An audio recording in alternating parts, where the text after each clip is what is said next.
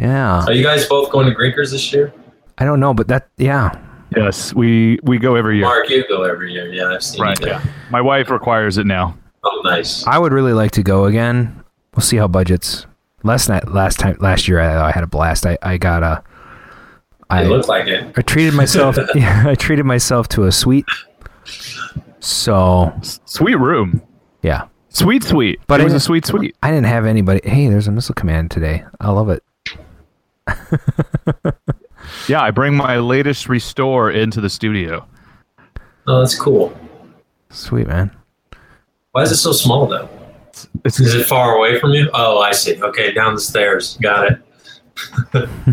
Cool. Yeah, I, I actually have uh, a, a, what is this, a treadmill, a standing um, treadmill in front of my standing oh, desk. Nice. There you go. There you go. Get your exercise. That's cool. I never, I never use it. Well, cool, man. Yeah, I'm not going this year, so. No. What the what? Yeah, keep my uh, keep my spot at the bar warm for me. What? Yeah, the my what? wife was like, he was there last year. We didn't I talk. Sat, sorry. I literally sat in the same spot all four days. Like I just sat at that corner of the bar, and I did that last year too. And the year before is when it started to happen. So. Yeah, I didn't play many games last year. It's kind of slowly devolved, and more from games, more to drinking. Mm, so oh, just okay. hanging out. So that's kind of fun. Okay, well, no, it was a good time. Don't count yourself great. out to the last minute. That's what I said. Well, and you know, every year is like that too. I literally say I'm not going, and then I'm in a car going. So oh yeah, uh, nice. Yeah, so the artist in me. Well, that's kind of how I roll too, man. So I'll, yeah, the artist in you. I will just say I won't see you there. Oh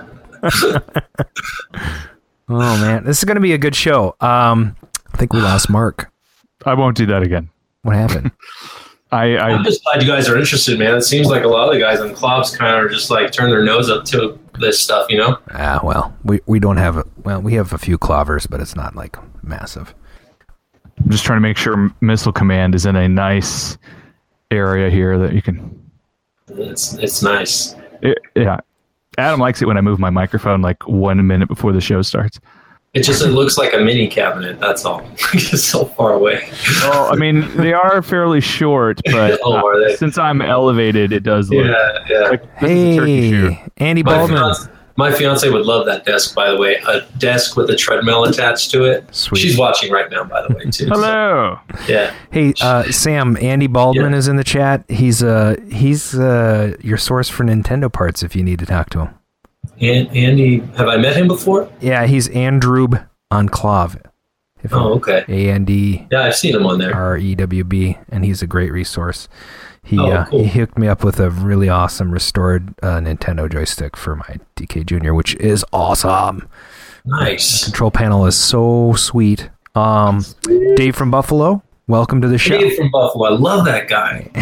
Dave just, just revealed his barn find like a year after it happened. Oh, did he? Yeah, you know. Because people were catching on to him? Well, I mean, you know, he showed us like video of it before. I, I think it was just time to reveal finally. Yeah, I love that guy. I miss. I'm gonna miss him. Yeah, I'll. I'll. Uh, I'll miss him too. So. He's like, where am I going? It's too bad about what happens to Dave. little, little, it's like, what the hell is happening right now?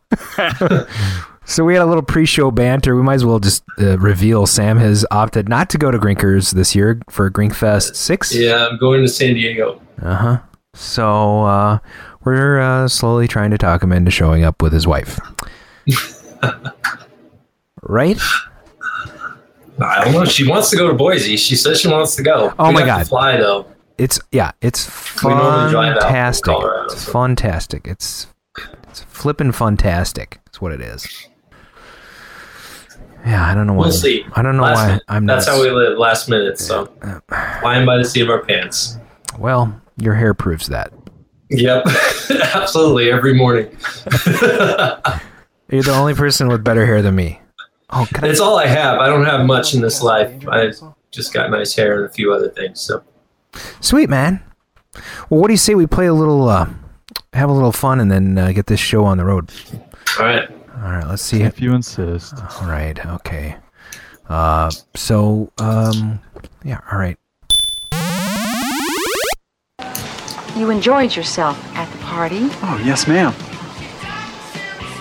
Uh, I'm a little bit disappointed in you. Yeah? Well, we talked quite a bit at the party, and I watched you, and I believe in being direct. How about you? Skip, just tell me exactly what you're thinking. Say, Beth, I... I, uh... okay. Beth, it's no accident that uh, I'm the one delivering the groceries. Nice, Skip. Well, that's a start. Yeah?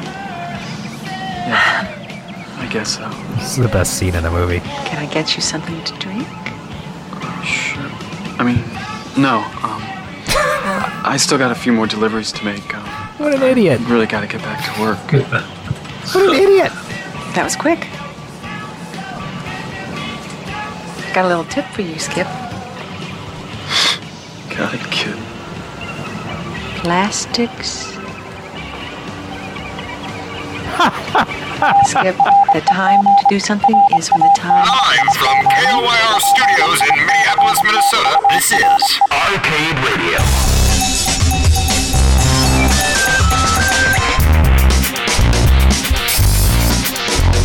Infinite roller, infinite roller.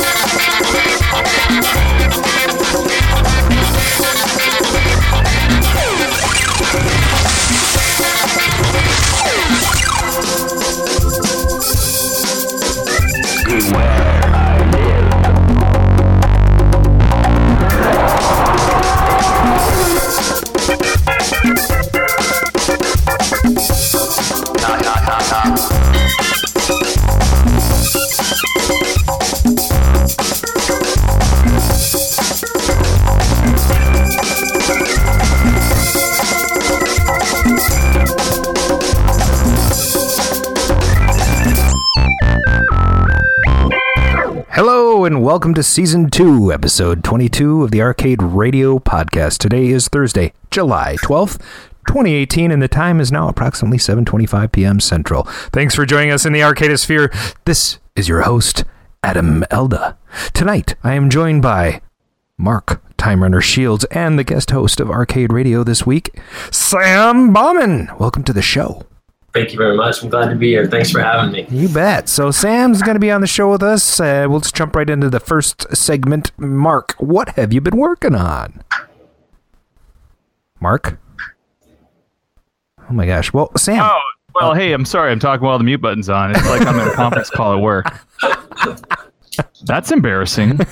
Man, I've been like chiming in and stuff. Man, what happened?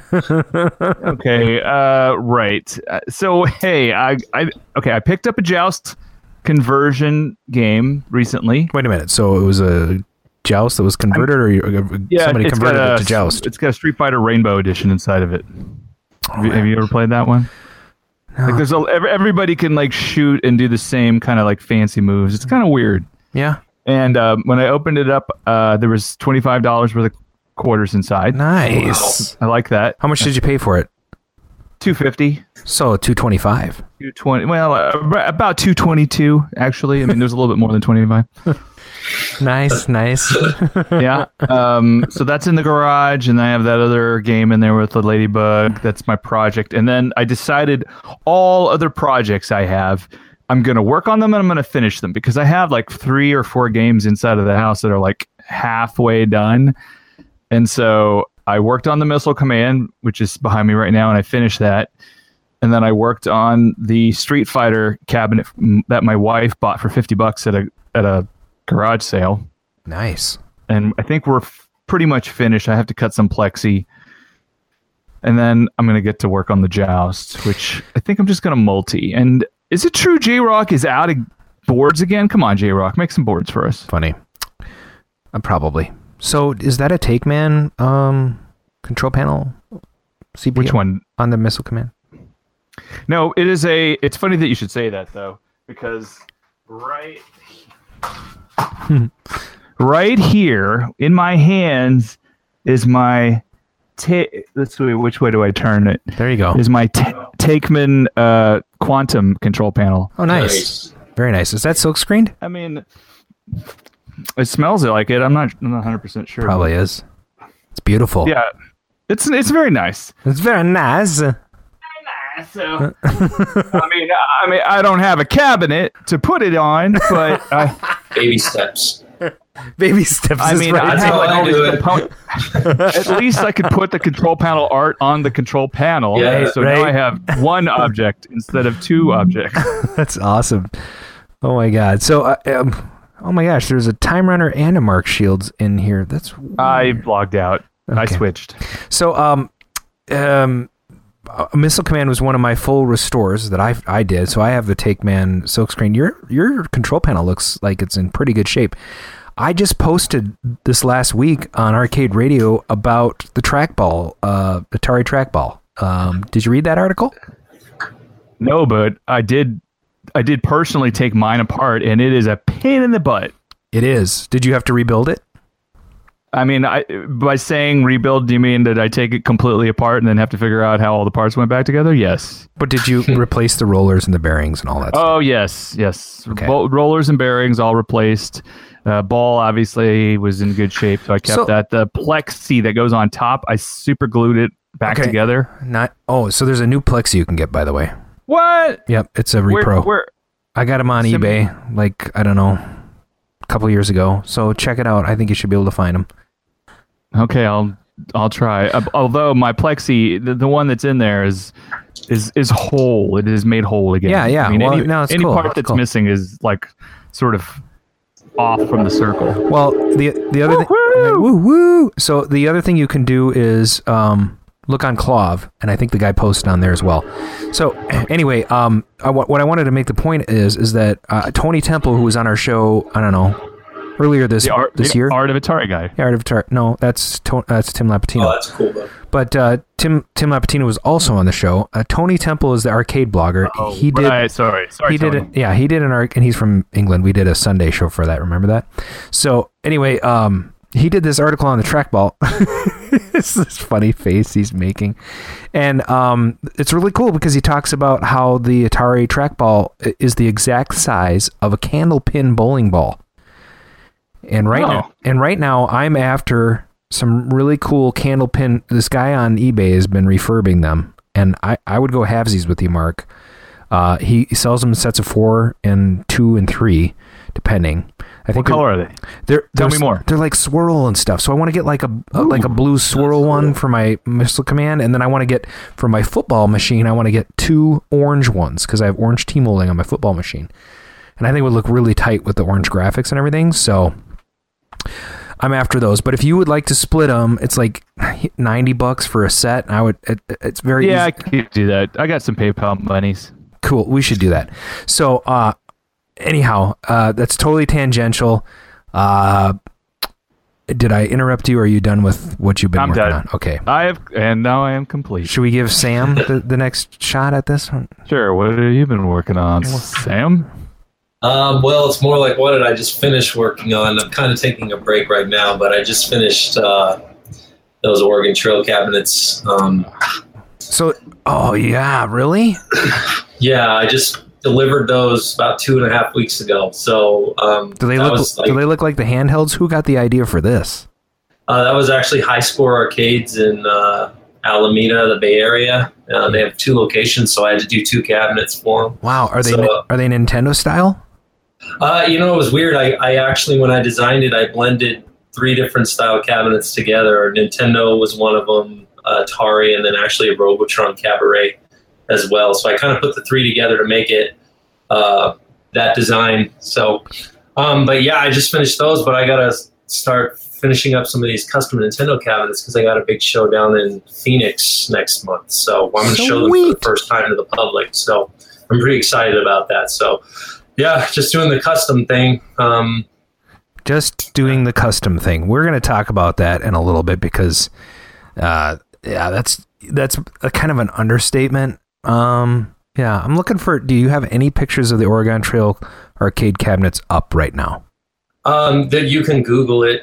Um, you can Google Oregon Trail. Uh, there's San Francisco Chronicle actually just ran a couple articles. One of them was yesterday, but they ran one uh, about two weeks ago uh, about it and stuff. So that was pretty cool. Got um, some press from, you know, got some attention from them. That was a really cool project. Oh, okay, really here we go. I got it. I got it. Oh, this is good. This is well, real. We actually took, I actually took the cabinets to Chimney Rock in Nebraska, which was one of the inspirations for the project. And I put it in the middle of the field, which I think was private, um, and took pictures of it with Chimney Rock in the background, the actual Chimney Rock. So I had to do it, um, even though I was exhausted from the project. I, was, I knew I'd regret it before I delivered it. So, um, but those pictures should be online, I think, or at least one of them. Yeah, I'm about to share it with the audience here. Or if you look on K L O V, I, I posted it in the restoration section. There's a bunch of pictures yeah, of it. I'm just putting one picture up right now. Um, okay. I just popped it up. It's uh, you guys can't see it unless you're connected to the chat, uh, and then it'll, it comes up a little late here. But uh, yeah, this is this is actually kind of cool having you on the show for this particular thing because there's a quick connection to Minnesota. Really? Yeah. Uh, it's startling. I did not know this either. Yeah, so Oregon Trail was invented by three guys. Yes. Yep, from Minnesota. And I put that in the, I'm sorry to interrupt, but I put that in the, uh, I put that on the marquee, the yeah. Minnesota Educational something Corporation. Yes. Yep, yep. Yeah, so, and I actually put, you know, that on the marquee because I wanted to make it look like, I know they wouldn't have made it look like this, but if they did, you know, they should have, that's their game, you know? Yep. Like, Minnesota, what if they made it, and what if they had, like, an unlimited budget, and they wanted to theme this thing out? What would it look like? And that's what we came up with. So, yeah, that's cool. I totally spaced that. That's awesome. Yeah. Um. So, yeah, so that's, that's freaking fantastic. Right now, uh, the listeners are getting a look at it, uh, so tell us what you think.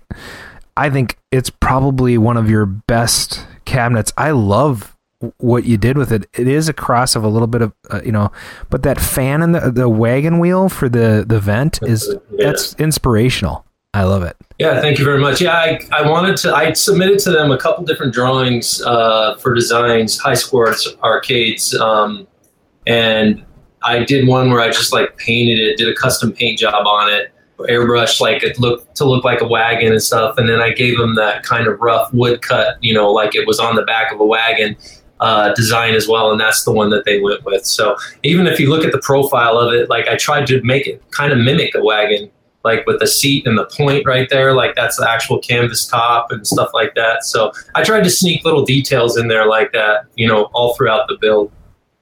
My favorite part, and actually most people's favorite part, is that bubblegum crank. The coin mech, you know, oh, yeah, just yeah. trying to make it look old school. Huh. Yeah, no, that's, that is uh, quite the inspired cabinet. So it was a lot of fun. I built two of them, so over seven weekends. So I, I probably would spend about fourteen days total on it. That's very cool. Yeah. So that's what I've been doing. Like in fifty years, somebody's going to find these and go, what the heck was happening? Yeah, and then all that artwork was, I commissioned my friend, uh, Brandon Hovitt, and he, that's all hand-drawn. Like, none of that's vectored.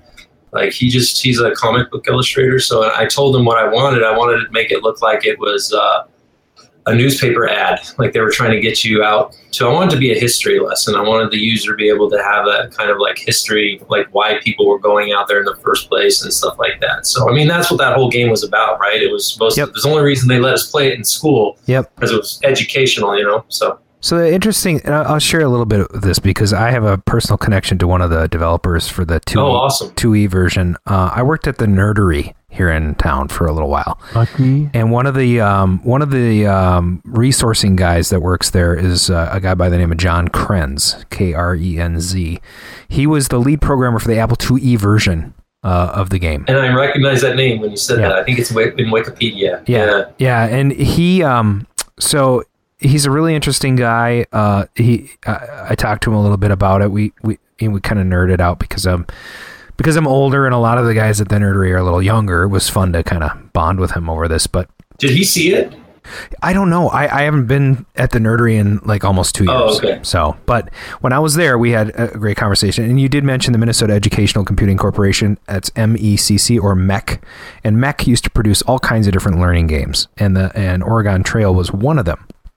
So, um, but these... Uh, these guys, I think it was, uh, you can look it up on Wikipedia, but it was like Rich Bergeron and Tom Zemlin. I mean, I don't can't remember, but there was a few guys that invented Oregon Trail on like one of those, um, what was the old computer that didn't have a monitor? It had a, a paper, uh, it spit, it um, spit out paper. Remember that thing? What was it called? Uh, I mean, uh, a VAX could technically do that. It was not a VAX, but it was like an, it wasn't like an ENIAC or something. I can't remember what it was, but maybe somebody in the chat remembers, but a Whopper. It was the Whopper, yeah. Um, but it, but basically the the responses you would you would the game would spit out what was happening. You know, you have made it to this point. Um, do you want to hunt? And then you could type yes or no, and it would just move oh, the paper okay. up. And so there was no animations, there was nothing like that. It was all paper based. But they had come up with this whole concept and laid it out in their apartment. You know.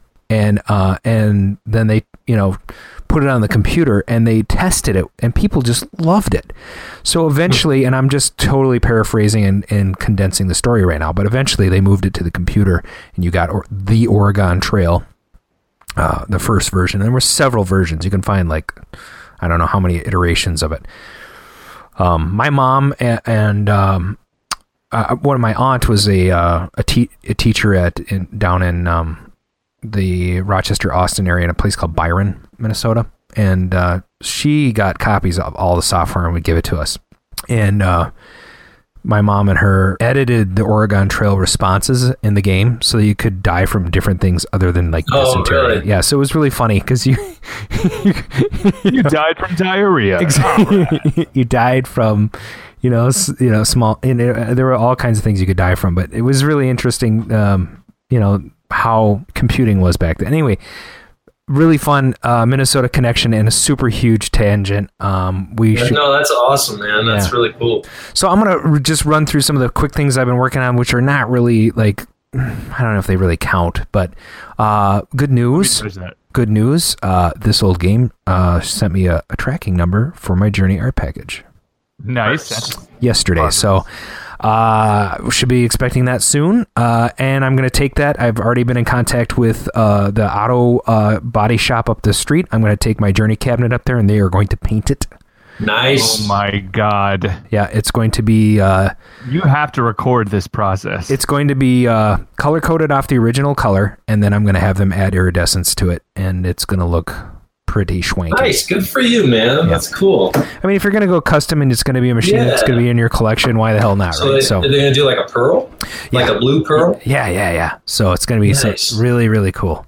Uh, I knew you would appreciate that. Was, uh, oh, yeah. So the other thing is um, a really good friend of mine uh, who's battling cancer right now is, uh, and his, his, his wife bought me a really cool gift for for my arcade, and it is the the the uh, Golden Valley. I live in Golden Valley, Minnesota. The Golden Valley Historical Society collected all of the street signs when they were retired a few years ago, and they were renewed. So it's like five years ago or something, and they sold off all the signs to local uh, residents uh, as a fundraiser. Oh. And they bought me uh, the street that I live on. They bought me the street sign for my block. So it has oh, awesome. It has the seventy-one hundred block of my street, and um and, and so and I have a and I just redid uh the wall next to my bar, um spackled it up, painted it, ready to go. So I'm gonna hang that on the wall, and I have a giant stop sign as well that I had collected earlier. And then earlier this week I found a um no through traffic sign at uh at uh, the thrift store. So I have this legitimate no, like all three signs are from the road. Probably illegal to own. I don't know. Mm-hmm. But um, someone stole them and then sold them to me. So I have them now. So those are going on the wall. And that's going to be the street sign wall right next to the bar. So that's kind of the other thing I've been working on. Uh, so that, that's kind of that's kind of everything I think that I'm working on in that department. So, what, did you guys hear a train? I might have heard a train. That's that's me. You're gonna probably hear it every once in a while. Sorry, everybody. It's okay. Right next to train tracks. That's all right.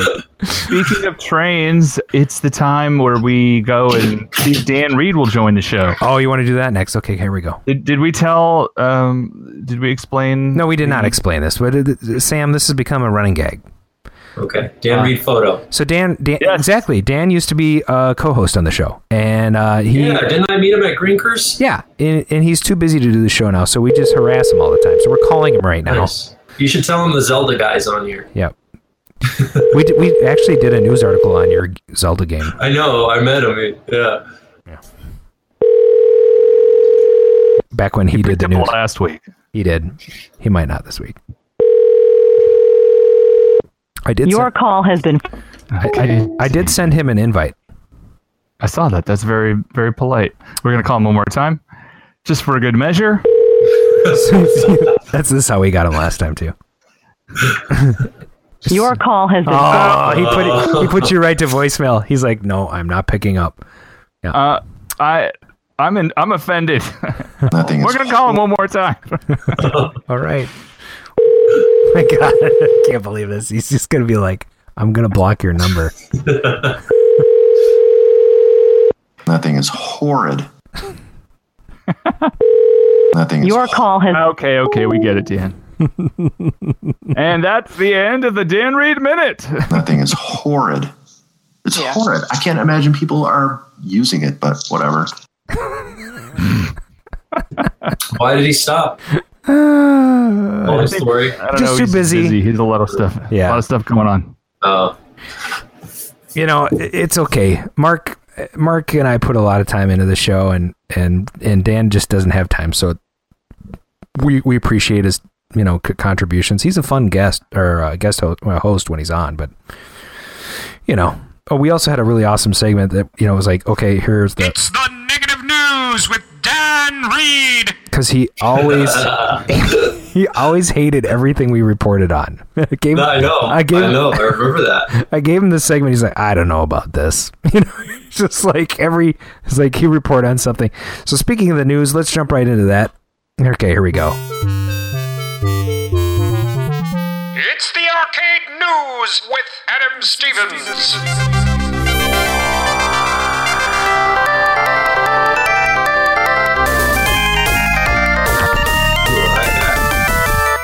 Oh, that's right. Um, there's some news this week. Uh, you know, we, we generally have news. News. Police. It's ide- not old, but new. Right. Fox forty-three out of I don't Pennsylvania reports that police have identified two of three suspects in a string of arcade game thefts across central Pennsylvania, Delaware, and Maryland. In Lebanon County, Pennsylvania, police have identified. I might have already mentioned this. Two of three suspects in a streak of arcade game thefts spanning three states. Alicia Botwin, forty-two, and Michael Satelli, forty-eight, of Newport. Hey, what are you doing? Man, what are you? Nice, just make it totally... Okay, that's good. Um, of Newport Richey, Florida, are wanted on theft and conspiracy to commit theft. Uh, the duo... Oh, it's like Bonnie and Clyde, huh? Along with a third suspect, oh, I guess Bonnie and Clyde and Gleek, uh, who police are working on to identify, allegedly participated in arcade game theft at Haas's restaurant. Is this real? What's going on, Haas? At Haas's restaurant on June twenty-sixth in Lebanon County. However, an investigation has revealed that the trio may be responsible for breaking into similar arcade machines in Dauphin County and Lancaster County as well. Police, I mean... Seriously, there's arcade thefts and it's being reported? It's yeah. That's totally weird. So they, are they taking paper boys and seven twenties? Or no, they they're like breaking in the machine orders and taking the money. It's like so they just like, well, so you get like what? Wouldn't it be a, be, be a bummer if they went into the arcade and stole a bunch of tokens? Like, like, oh, oops, I got some tokens. Now I don't know what I'm gonna do. you know, when I was loading up the Joust that I bought, I could hear a bunch of coins jingling around inside. And I told the guy, oh, man, those Showbiz pizza tokens must be just really jingling in there. And he's like, oh, yeah, sure. That, Go ahead. Back to you. No, that's no, I think that's that's hilarious. So uh, via Engadget, Atari twenty-six hundred fans get the revival console they deserve. If you want to play retro Atari twenty-six hundred V C S games, you're not short on options. By the way, that V C S whole thing, I'm not buying one of those. It's like three hundred dollars and nobody knows what's happening. They just hired some wow. Xbox programmer guy that is going to help them. I, I, I, I'm actually, you know what? I'm really gun shy on Indiegogo and um, any crowdfunding things now, because I've I've actually funded two things. Uh, one turned into total vaporware. They took my money. Mm-hmm. Um, another one I funded is the Love Turntable, which I still have not seen a return on. It's like a three hundred dollars device. And uh, oh, and there's one other one I did that they just shut down and, and gave everybody their money back. So I, I have no confidence in crowdfunding at all. And I think it's a waste of money, and I don't think people should do it. So anyway, Uh, off my soapbox. If you want the negative news with Adam Stevens. Exactly right. Exactly. If you want to play retro R T- Atari twenty-six hundred V C S games, you're not unsure. There's an eBay for the original console. You, you could you could buy as many as you want, right? Uh, or you can get the flashback. Um, but for those who have the original cartridges but don't want to keep an old console on permanent life support or tinker with, you know, you know, get, keeping it working, uh, enter the Retron seventy-seven, the V C S reimagined for the modern age. This thing comes with a control controller with two buttons, so you can be ambidextrous. You can play with your left or your right hand and have the, which is kind of cool. And then it has a couple of uh, angled corners on it, so you don't hurt your hand anymore when you're playing with the controller. Um, so that's pretty cool too. And it outputs inglorious ten eighty p in H D right out of the box. And the thing is about a half the size of the uh, original V C S. Uh, check it out on Engadget, or uh, just Google yeah, Retron, R E T R O N seventy-seven, and check it out. It's made by Hyperkin. I ordered mine last night, so we'll see what it looks like when it comes. Um, I did hear there was a problem with one of the controllers breaking, but they still function, but there's like a something breaks off in the controller, and um, so they're working on fixing that. So if that happens to you, Hyperkin will replace it under warranty. I think there's a limited warranty on it, so ninety days or something. Anyway, check it out. Um, yeah, so on to the next uh, news article. Oregon Trail as art. Uh, so this is via the S- uh, San Francisco Chronicle, which you mentioned earlier. And the Oregon Trail was both a game and a rite of passage for millions of students from the seventies to the two thousands. Many a middle schooler suffered a virtual death of dysentery in a computer lab trying to negotiate their eighteen hundreds wagon party across the U S. So, the game is now returned with two playable home builds of the classic game at High Score's Arcades in Alameda and Hayward by our very own Sam, who is on the show tonight. So that's pretty cool. Oregon Trail may be the ultimate video game, and uh, you know what? It's interesting. You can you can mention video games to anybody. And, you know, there's consistency in what people respond with, like Donkey Kong, a Pac-Man, right? But if you say Oregon Trail or you have died of dysentery, everybody knows what you're talking about. Everybody. Yeah. So it's it's fantastic. So the game was developed in nineteen seventy-one by Mech. We mentioned that earlier in the show. It flourished in the eighties and nineties. Um, Apple computers sold to schools in bulk often came bundled with the game. So all, all the Apple computers that you might have played in your school when you were a kid had this on there. Of course, we all know that. And the chatters are lighting up with the, their comments on, on Oregon Trail, of course. So, uh, Sonic, uh, Sonic Kubrat, I don't know who that is. It's a new guy or a new gal. Sonic Kubrat, that cab, Sonic Kubrat, brat or brat? Is it brat? Maybe, maybe it's a brat. I don't know, but she wants to see somebody's face, but I, I don't know who is she talking to. Me, either, either me or you. Oh, I have my face totally covered up. Right. So I can't I can't do that. I, I have to I have to talk into the mic. So okay. Sonic Brat Brat. She wants to see your mouth. That's kinda weird. I'm freaking out, man. I'm freaking out. That's, that's uh, here you go. This is my one shot. Mm-hmm. Mm. All right. Oh, the, it says Adam's Arcade on your glass. That's yeah, I'm nice. Drinking, so Sonic Brat um, says that the cabinet for Oregon Trail is incredible. Amazing work for sure. Thank you. Yeah. And thanks for being on the show. Cause, uh, and where, where is Greaseball? Greaseball? Is Greaseball in here? I don't see Greaseball. He's probably going to come back later. And we're, we're missing a few regulars, but you know, hmm. Anyway, so uh, that's the arcade news. I think we should move on. Um, what do you think, Mark? Yeah, I'm in. All right, here we go. Back in eighty-two, I used to be able to throw a pigskin a quarter mile. Back, back to the to cave, the cave with, with Time Runner. Why are things so heavy in the future? Is there a problem with the Earth's gravitational pull? Hey, jump in the DeLorean. We're going to set our time circuits to July twelfth, nineteen seventy-six. Nothing, I was just, just laughing. Mere, how many years is that? forty-two years ago? That's it? Why did I pick that date? I don't know, but you know what? I don't know. Sam was born in seventy-seven, so you were close. seventy-seven. Nice. Yeah, so let's talk about what was going on forty-two years ago on today's date. forty-two. Uh, well, that's the answer to the universe. That's why you picked it. Oh, maybe. Um, Exidy released Death Race in April nineteen seventy-six, a racing oh. game based on the film Death Race two thousand to video arcades. News of the game's existence did not break nationally, though, until uh, newspapers uh, sort of picked up on it the first week of July, forty-two years ago, after quiet, after a pretty much quiet rollout. Uh, the game sparked a public outcry, of course, over violence in video games because, you know, those zombies deserve to live. And as a result, it was banned in many areas. Nice. Okay, what? Oh, um, Adam, there's some red cues that are underlined in my notes. Do you see those red cues? Yeah, I, yes, I do. So we have to click on those and then play that audio. Adam is in charge of the audio goodness of this show. Well, well, you know. Uh, so, and by the way, some of them have like timestamps, so you have to like get it to be like right there. Anyway, okay, let me let me jump in here. Wait a second, I.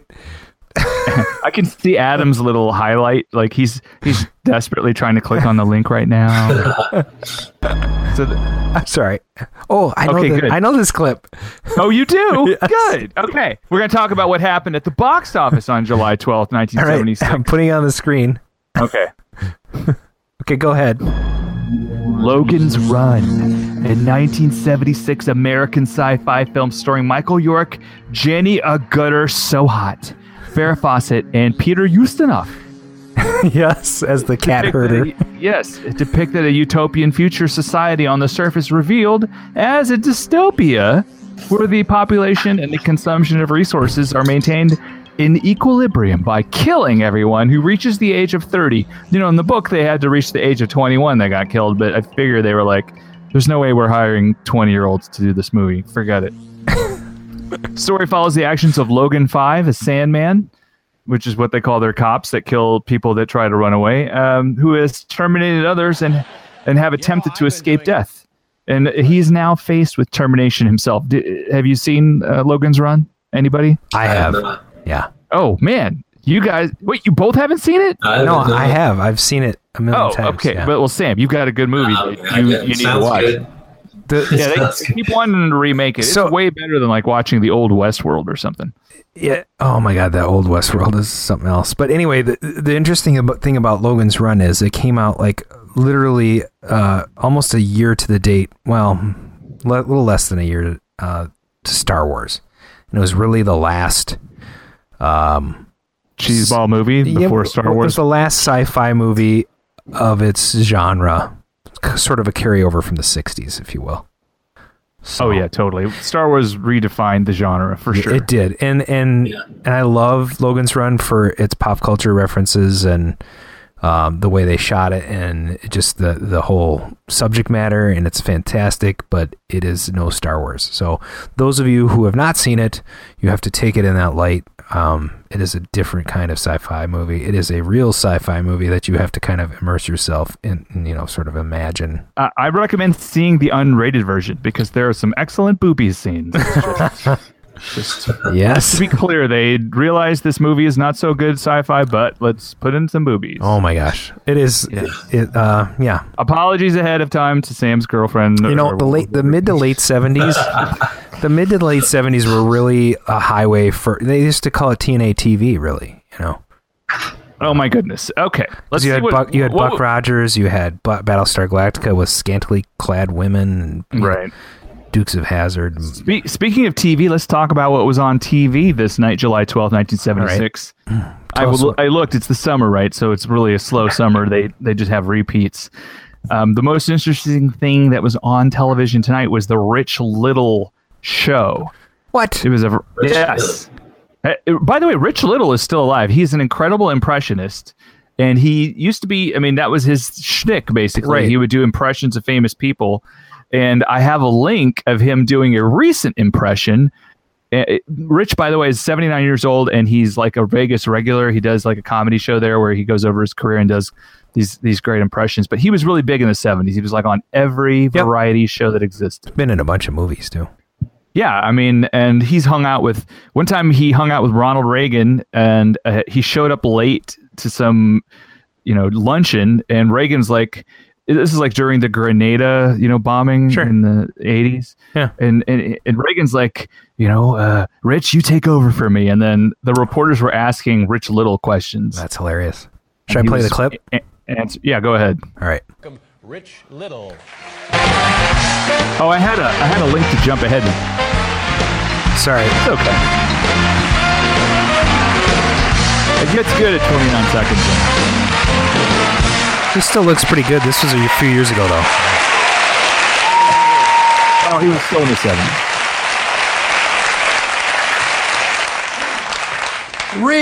Regis, who is Dean Martin?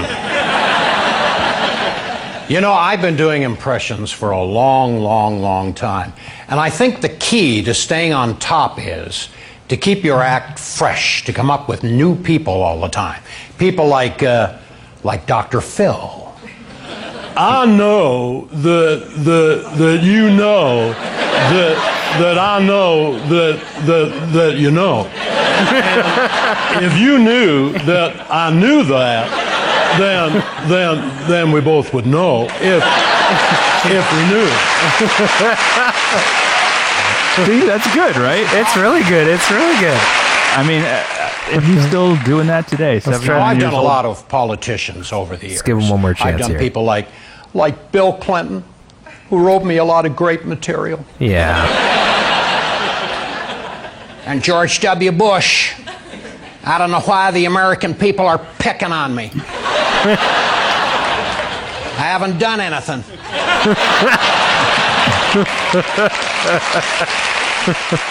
And all right. Was that during the presidency? But my favorite, my favorite politician by far was always Ronald Reagan.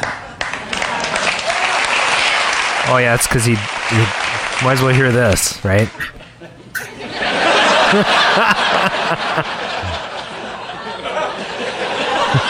He's just doing like a physical. Who the hell impression. are you? Who the hell are you? Yeah, that's lovely. Lovely.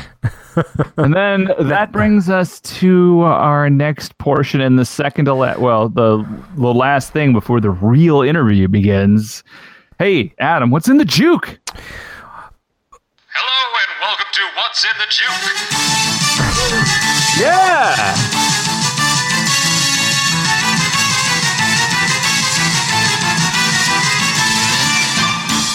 All right. Okay. All right. Uh, okay. Okay. Wow. Jeepers creepers. We have tonight a special theme. Tell me about it. Or should I talk about it? Tonight. I'll do it. Uh, well, I was going to do it in a smooth voice. Go ahead. Your your voice is way smooth. Tonight we have a theme. It's yacht rock. That's right. Tonight it's yacht rock night. What's that? It's the musical sense, yacht rock refers to a highly polished band, brand of soft rock that emanated from the Southern California region between nineteen seventy-six and nineteen eighty-four. The term is meant to suggest the kind of smooth, mellow music that early yuppies liked to enjoy while sipping champagne and snorting cocaine on their yachts. That's right. We're going there. Let's begin. Okay. Oh my God. Everybody's ready to guess these songs, so we've got... My fingers are ready. That's right. Get your browsers ready. We got Tico Traveler. We got Mike Martin. We got Dave from Buffalo. We've Sonic Brat. We have Bronco Billy. There's a There's a bunch of people in the chat tonight. Thanks for tuning in. This is What's in the Juke. We'll play a few seconds of the song, and you guys see if you can figure out what it is. So... Uh, moving right into the first song. Uh, oh, that's not it. That that's wow. A, that was an ad. You know the problem with uh, you know when you don't own all the songs and you got to find them elsewhere, you just end up getting like. What, you didn't have every yacht rock song made? No, uh, we should have consulted. Here we go. This is. Hello, yeah, it's been a while. Well. Did I just like give it? Did I give yeah. it away? Is that I'm it? Like, I do not know what. I didn't even know yacht rock existed until yesterday. Austin Kane, thanks for joining in, checking in. To, all right, man. See if you guys in Lower Town, Saint Paul. Man, they got a nice little loft apartment there. I love that place. Okay, here we go. So here we go. I'm gonna play another clip. Not much. How about you? Boy, this song sucks. I'm not sure why. I guess I really just wanted to talk to you, and I was thinking maybe later on. I mean, cocaine and arcade games, they go together pretty good, right? I, well, I mean, you know, as long as the control panel is level somewhat. Yeah, hey, this so, one I don't think anybody's going to get. I didn't even know this one, so... No, this is this is like, a, this song blows. Let's wait, wait, here comes the chorus. We could get together for a while. It's been such a long, a long time, time to miss your smile. It sounds like Believe It or Not. Believe It or this Not. A, this, this is a good song. Listen. I don't want to change your life, but there's a warm wind blowing the stars around, and I'd really love to see it tonight. Let's see if anybody can get it after that. It's like Nobody the most I've it. ever played of a clip. It's like, it's like the yeah. most ever. I agree. Some, Dave from Buffalo says it sounds like something from a movie with Robbie Benson. This is this kind of, you know, I bet you Casey would have got it. All right, we're going to have to give it up. It's called I'd Really Love to See You Tonight by England Dan and John Ford Coley. They also made some other music. Uh, uh, for, for television. I, I, I thought they were like one-hit wonder, wonders. Um, let me just say England Dan, and they did uh, the theme for James at fifteen. Oh my God! Shoot me in the head now. Okay. All right, we've got nine more of these folks. That interview is right around the corner. Okay, so here comes the next one. Uh, you guys may have a better chance at this one. I, I think. I yeah. Know. I don't know. What do you mean you don't know? you put the you put these in there. This is your fault. This, they get better as you get closer to the first one, the last one. I mean. Oh. Oh. Olivia Newton-John. Now it's funny because I love when the guests are on because, like they want they want a guest, they want to guess, you know, but they don't. Half the time, our guests just don't get it. I mean, they don't. They yeah, don't... Eugene Jarvis guessed wrong like nine times. Yeah, it was great. It was awesome. So, and, and with Casey out tonight, there's a chance that somebody else is going to win tonight. This is a great song.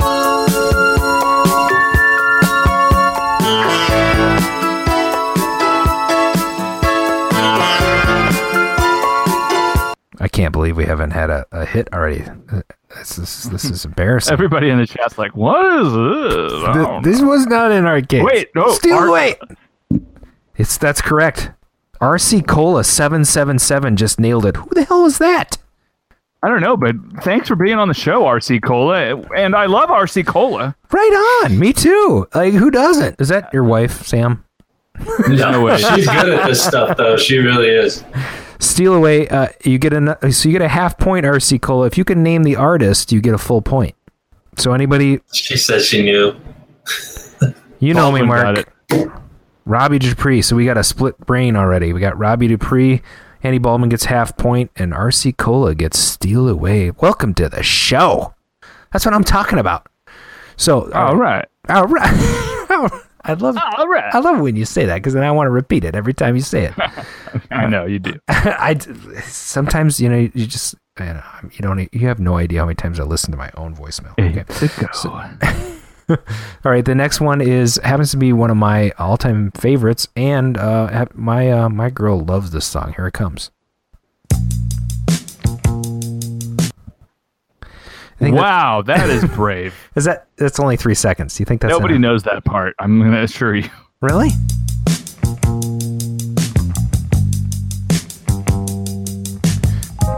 Oh, I love Andy Baldwin's in touch with Greaseball. He says he's out with his family, but sends his love. See, R C Cola got it. Who the hell's R C Cola? I love you. You're doing awesome, and it's not Hall and Oates. Casey, what the hell are you here? He just jumps in. Nope, it's not Hall and Oates.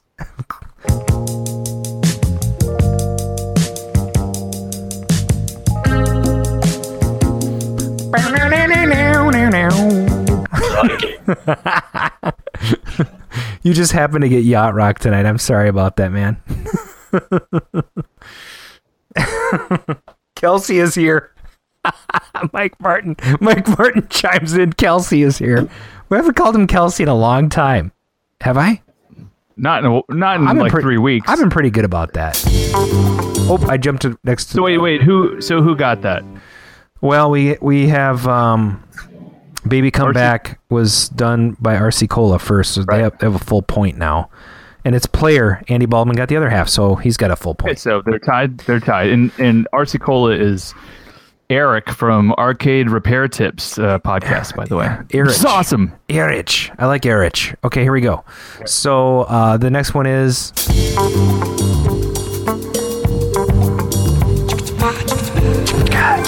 Oh, Casey's on it. He got a half point already. Oh, my God. Yeah, How he, did he do that? I don't know. He's, hey. He might have heard me accidentally play it a little earlier.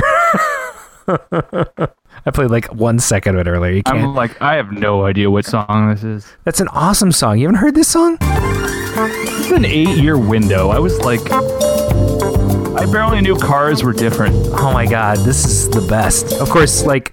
Poor Sam wasn't even born when the song was released. No. You know, it's like, okay.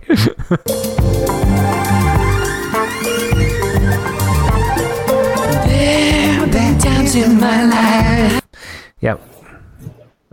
Come on, get the. You guys got to get the song. There's a Huey Lewis song called "The Same Thing." I've been wondering why.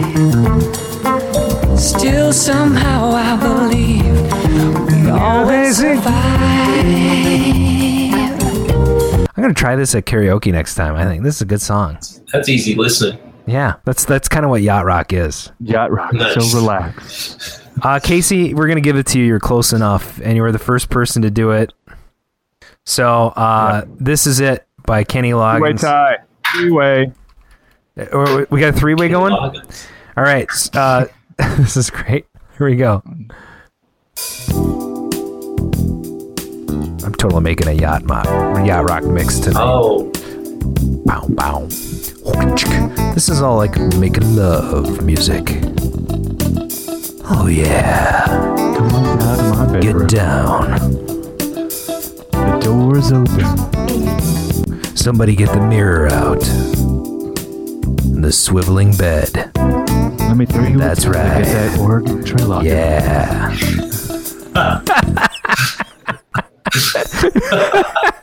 That's right. We got Michael McDonald and Keep Forgetting. So Keep Forgetting was um, Dan Copeland uh, was the first person to get it. So Who? Daniel Copeland. Okay. And um, first person to get the artist was R C Cola. No, no, no, no, no, no, no, no. It was Casey. Oh, no, no, it's R C Cola. Okay. R C Cola in the lead. Yep. Awesome. That was nicely done. We got some. We got some. Uh, some competition in the juke tonight. You know. All right. Her, what you talking about? You're laughing at me. Uh, I don't know what to say. I don't know what to say. This is very embarrassing for all of us. Uh, the next song you may remember. Here we go. And play the clip. And play the clip. What is going on here? What? Something happened. Oh, no. Yeah, like all I can pull up right now is ABBA. Let me clear that. Uh, yep. So, for me, my library, songs. Did I just delete like the entire... I still see it. There we go. All right, let's try this again. No, I. It was a problem with iTunes. I got it. I got it fixed. I got it fixed. Trust me. Mm-hmm. Yep.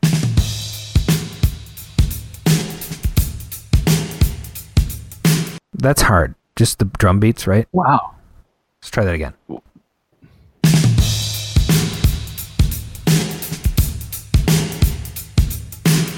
Oh my God, Andy Baldwin oh. hit it. Andy Baldwin got both of them just off the drum beat. I'm proud of you guys. This yacht rock thing is working out tonight. Oh my God. You can't tell me. When I wake up in the morning, it's sunlight. Rosanna, Rosanna. Never thought that a girl like you. So you, you, you guys have to admit you heard this, right? Oh yeah, yeah, yeah. Oh, I love it. Next one. That's it. So digital, and then it definitely goes into like an analog thing. Andy Baldwin nailed it again. Kisses on my lost Hall and hey. Oates. Hall and Pates. Yeah, I, I get it. Andy did get it. He did get it. Oh my God. Hall and... You know, you got to play a little for the audience, right? You got to.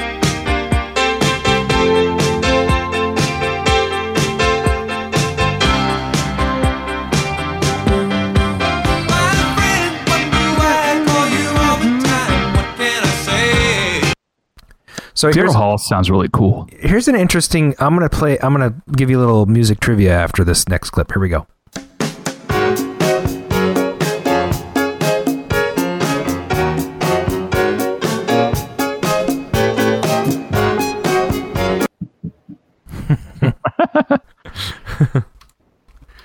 Yeah, this is great.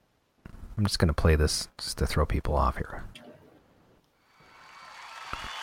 Oh, they're getting confused about his band. Oh, that's not going to work.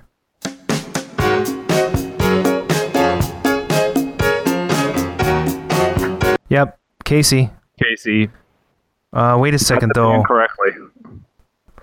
Uh, actually, he got the artist wrong, so we're good. The artist. No, he got the artist no, correct. He got the artist right.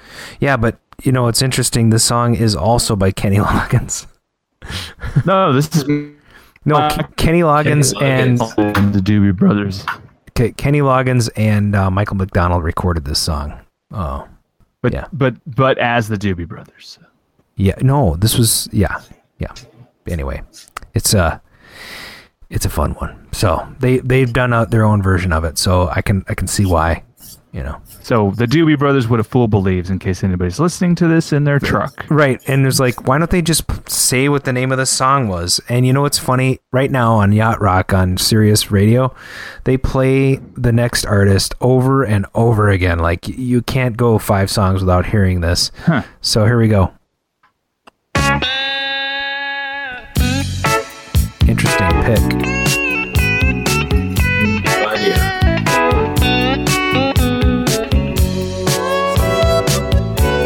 So good, man. So good.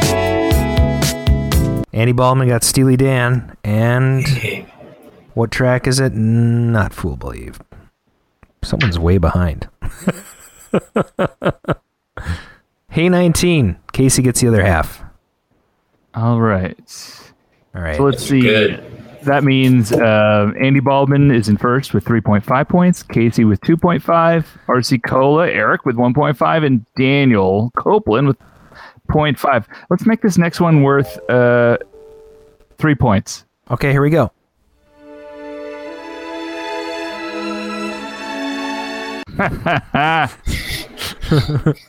I'll play it again.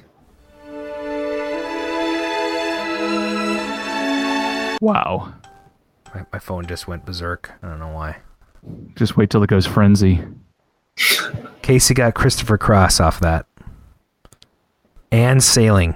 Casey just got three points. Sailing. Did he just swoop in? He did. He swooped in. He just swooped in and took over. Bronco Billy, Michael Jackson, nice, nice. Daniel Copeland, the Lion King.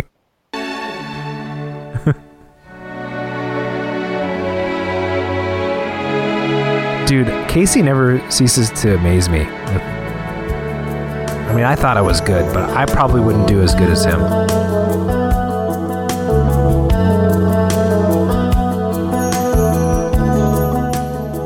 This is the third glass of wine. So. It is the third. This is at the end of the night when you've sniffed all your cocaine and you're throwing up off the end of the boat. Oh my God. We ran out of gas on the yacht. We're just going to have to sail down to paradise. It's not phony. If the wind is right, you can sail away. Where's my yacht? Yeah, yacht. Just you wait and see. Okay, I'm just gonna cut that off. All right. Right at the chorus. Just leave everybody hanging. If you want to hear the rest of it, just find it. It's a fantastic song. It's, it, tonight that was Yacht Rock. And thanks for listening in to... Hello and welcome to What's in the Juke. Nice. We'll have to have some sort of outro music. I think it's... Uh, we got to check the voicemail box. What do you think? Yeah, why not? I mean, nobody's left anything. Oh, wait. I see something in there. I see something in there. Okay, let's give it a shot. Thank you for calling six one two, five four eight, game. This is Arcade Radio. Please leave your message after the tone. Hey, uh, long time no call, my Arcade Radio hombres. It's your buddy, Bob Zarzadek. Bob! Full panel expert and technician. I heard today uh, you were going to talk about uh, the Oregon Trail. I just want to call and say uh, I've crossed that particular trail before. Uh, it was in a little park in Eugene, Oregon. Uh, I think they had like two beer stands on each end, and then you'd see before you made a full loop. It was a blast. I highly recommend it. Uh, you know, I know it's been a while since I called. Uh, I just wanted to offer an explanation, so here it is. Plastics. Well, that's all I've got for you tonight. Looking forward to catching up on all them episodes I missed. I like to listen when I'm uh, re-shingling my shed. It's super fun. You should try it, but, you know, get your own shed. Mine's off limits. Zarzadek out. Wow. That's pretty... That's a good one. I haven't, heard, I haven't heard him in a long time. That was uh, that was yep, great. Hasn't lost it. By the way, if you're interested in calling, uh, the number is six one two, five four eight, game, and feel free to leave us a message. If you do, we'll play it on the show. So, I think that brings us to the next uh, segment, which is...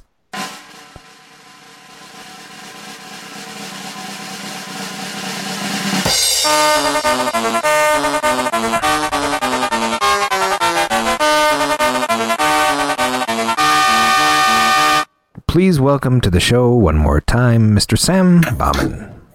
Hi. Thank you very much for having me. Mark, why don't you kick us off? Let's ask this guy some questions.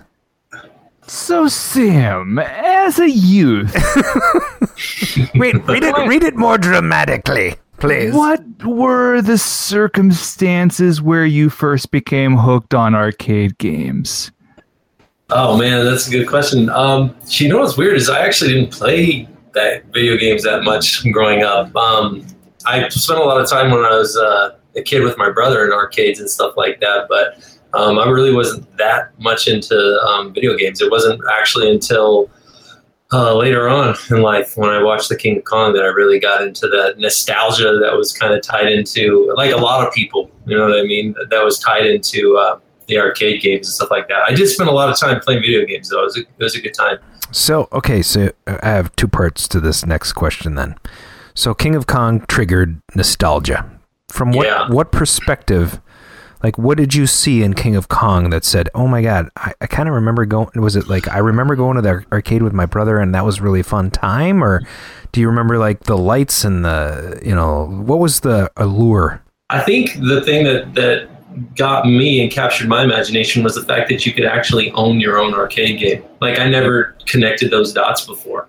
You know, like I never really even thought about it. And I was like, how cool would that be to have your own arcade games in your house, you know, like to play and just, you know, look at and stuff and remind you of like, you know, the times you did spend in the arcade. And I didn't spend that much time in my twenties and thirties in the arcades, you know, yeah. As a teenager I did. But, sure, sure, sure. So I thought that was really cool. As a teen, uh, do you remember certain games or? Uh, you know, what's funny is I remember getting uh, twenty dollars from my grandmother.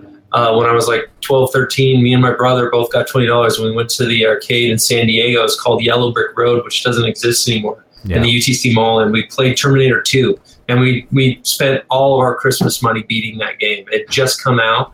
And so we got the money and we did it. You know, it was one of the things that, and which is funny because we recently tried to play it together and my brother gave up. He's like, I don't want to do this after about two hours in and stuff. And it was on free play. Oh, yeah, yeah. So... yeah, he was just like, ah, this is too much work. And I was like, dude, we did this when we were twelve. How come we can't do it when we were forty? That's hilarious. You know, so... Uh, do you find that... Yeah, that's that's one of the games. And also um, Double Dragon was another one I remember. Oh, yeah. Really yeah. popular. And uh, we played that one a lot. Street Fighter two, obviously, as well. You know, so... Sweet. Were those were those considered favorites then, back then? For me, yeah. I, you know, I don't... I remember playing... Um, Moon Patrol at Chuck E. Cheese and stuff, but I didn't. I don't. I don't remember playing Donkey Kong. I don't remember playing sure. Pac-Man. I remember loving Pac-Man, but I don't remember playing it. You know, so the only time we really got to play arcade games was at Chuck E. Cheese, like a lot of people. You know. Well, you're so. Interestingly enough, we've mentioned your birth year on the show, so uh, I was. Yeah. I'm seventy-two. You're seventy-seven, so that's five years. And in the arcade community, that's a whole. You know, that's a whole lifetime. So. Yeah, by yeah, nineteen, because they you know, got popular in the early eighties, right? Right. So in eighty-three, they there was the crash. So all of those early arcade games would have been conversions, or you probably rarely saw a Pac-Man when you were the prime oh, age. Okay. So, but if you were like ten to fifteen years old and you're going to the arcades, you were probably seeing the late eighties games like A P B and Stun Runner and Hang yeah. On, uh, Afterburner. Yeah. All those types of games probably ring more true to you than say Pac-Man. You know, the golden yeah. age of JAMA. Yeah. Yeah. Well, it's, it, a lot of those games are even pre-JAMA, but there, JAMA was around, right? So, um, yeah, I mean, that's. Uh, but I remember having a Pac-Man T-shirt. I remember having a Pac-Man board game. Sure. Stuff like yeah, that. Yeah. So I mean, yeah, I mean the Pac is Pac-Mania or whatever, you know. So. Yeah, that stuff was around for years, and yeah, much of it is on my walls. So, Mark, what do you guys? I still have that Pac-Man uh, board game. I have one too. Nice. I don't know how it works. I have no idea. Mark, what you got? Um, let's let's find out. So, do you? And this is funny because I'm like looking at y- your site, your Facebook page, and everything before I asked this. But as far as collecting arcade games as a hobby, like what really? I mean, was it King of Kong that kicked you into that? Like, I, I don't really know what's in your ho- what's in your collection. Okay, so I don't have actually any original uh, Nintendo games. I've had two, I mean, not Nintendo, um, arcade games. I've had two. Uh, like I said, I saw that King of Kong movie, um, and um, I ended up going to, I drove from Denver to, actually with Cody, who's watching, I took her, like, we just started dating, too. So I was like, we're going to Kansas to get this Pac-Man cocktail. Oh, sweet. And she's like, what? We'd only been dating for a month. So who is this guy? Dragged me in the middle of nowhere. Uh, so we went out to Colby, Kansas, and we got a Pac-Man cocktail machine. And I had that for a while. Uh, then I ended up selling it. And then I drove from Denver to, I decided I want to get a Donkey Kong. So I ended up driving to Milwaukee uh, to get a red Donkey Kong, an original red five-slot Red Donkey Kong, which is what spawned all these Nintendo cabinets, because I made a stencil from it, and which has spawned all these Nintendo cabinets that I've that I've been making. So, uh, thirty-four K Andrew, who you know, is actually the owner of that arc- that game that cabinet now. So, so I only had two original games, and everything else I've built. What what is that behind you? Like that blue thing? Oh, that that's a, a that's a that's a light table. Yeah, oh. I'm, I'm in my office at work, so uh, I have art stuff around okay. here and stuff like that. Yeah. So, uh, but yeah, actually when I saw that King of Kong, I, I was like, people are building. I didn't want to just buy one. I wanted to build one. And so I showed up at Andrew thirty-four K's house. I met him. I just met him at uh, the Rocky Mountain Pinball Showdown. And I had a backpack with a notepad, a notepad, and uh, a tape measure. So this guy walks up to him. I'm like, hey, dude, you have a Donkey Kong? Can I come over to your house and measure it? I mean, that's not weird, you know? So, uh, yeah, so I walked into his house, and I just started taking pictures and measuring stuff. And then I ended up going and getting that red uh, Donkey Kong. So that helped me a lot to use as a reference for a lot of these builds. And then when I was done with it, I ended up uh, selling it because I was like, well, I want to build my own red Donkey Kong, and I want to put a twenty-five inch monitor in it, make it like a Namco Trio cabinet and mod it out and stuff, you know? So, man, I love that too. Hey, do you sign your build when you're done somewhere? I, I just started doing that. Yeah. Oh. I did it to the original Legend of Zelda. I did it to the Oregon Trails. I've been doing it to the new cabinets on the back. Yeah. Instead of doing a little plate, I just put my name and who it's for and, and what it is. You know, I'm numbering them too, and it's just in Sharpie, you know, just to kind of give it that little bit more artistic aspect, you know, that it's an art piece, because that's what I'm going for with these things. You know, I want them to be, they're like art pieces, you yeah, know. I so. know. I'd like to have a Bauman in my garage or living room, rather. I mean, come on, let's let's be serious. So we um we found your Zelda machine on eBay, I think. That's what? Uh, was it eBay or was it just a? It was just a news article. That yeah, as far as I know, yeah, it, it got around the internet. Yeah, so it was. It, it was like on, you know, like Kotaku or something. Or Kata, Kotaku. Kotaku, yeah. yeah so, yes. uh, and we reported on it on this show, um, probably last year sometime. And I, I just remember Dan Reed saying, "I don't know about this." Yeah, I know. I remember that from Grinkers. I went up to him and he's like, I don't know what you're talking about. Cool, man. It's not everybody's cup of tea. I mean, it doesn't make sense. No. You know, it really doesn't. You know, that was the number one critic crit, criticism I got is Nintendo would have never made a Legend of Zelda cabinet. And no. I'm like, yeah, I know, they didn't. But, you know, and, they made a Super Mario cabinet. But yeah. that's the beautiful thing about it is that it is a unique kind of, you know, like, hey, right. I, I know I saw John and John's Arcade probably said something like that, where nobody's going to stand in front of that cabinet for three hours. But and, no, and, you know, but again, you, but, but that was another, a... the second number one criticism, and I was just like, I mean, you know, if you have an imagination to, you know, make something like this, then you, I would think you'd have the imagination to realize that you could just sit in front of it in a bar stool. You know what I mean? Correct. Yeah, bar stools always work. Yeah. So, but yeah, um, yeah, that all came about because. Uh, I built a, a, a Donkey Kong Pauline edition, then I built a Fix-It Felix, and I was just like, well, what what could I do that was cooler, I mean, th- than that, you know? Like, what, what, what could you do? And then I was like, well, wait, why can't you make a cabinet for a game that never existed but should have, like The Legend of Zelda uh, or Mega Man or DuckTales or Castlevania or all these cool games, you know? So... So I just threw uh, the Zelda picture up there, and I also just threw the Mega Man one up, which is really cool. cool. Um, I love that you you picked the Nintendo theme, even though Mega Man probably was would have had been licensed Capcom. by Nintendo, right? So yeah. they, they would have licensed it from Capcom to, you know, and that happened all the time in the eighties. You know, everybody was licensing stuff, but these cabinets are unbelievably cool, and the in the the. the quality of work that goes into the, the paint, that's, that's what I'm looking for in my journey is um, it's going to, you know, I'm yeah, kind of taking it up you. a notch. And I think, I think I might have been inspired by talking to you at Grinkfest last year. I'm like, cool. you know what, you know what, if you're going to do a, a, a rebuild of something, let's do it right. You know, mm-hmm. cause nothing on that cabinet's going to be original except the cabinet. So I might as well go all out and make it fun. So if you look at these things, there's the, the attention to detail, and this is this detail you see in the Oregon Trail too with the wagon wheel, um, but the uh, C N C'd uh, Mega Man front panel were the that's not C N C'd actually, that's my hands. Oh my god, that's just wow. amazing. So you got this. Yeah. Would you do that with a jigsaw or what? uh, I created a I created a stencil. And then I put it on there on the wood, and then I just drilled all those holes individually, and then I routed them, and I had to do a lot of sanding and repairing and stuff just to kind of get it to wow. look legit. But yeah, none of that C N C, everything's by hand. Wow. So that's just amazing. So, yeah. And then what's on the inside? Slightly obsessive. Yeah, right. What? What's on the inside of these things? So you have an actual so legit Nintendo or what's that, that, so I, I, uh, Legend of Zelda went through a whole evolution process. So I actually built two cabinets before I got, and um, before I got to that one that you're probably showing a picture of, and it's changed since then as well. But the first Legend of Zelda that I built, I used actually a chrome vinyl wrap on, and I just wasn't happy with it. So I ended up uh, stripping it all off, and I know how to paint um, automotive like, so that's why I switched to that. But I was going to originally put a P C ten uh, in this and make it a Play Choice ten.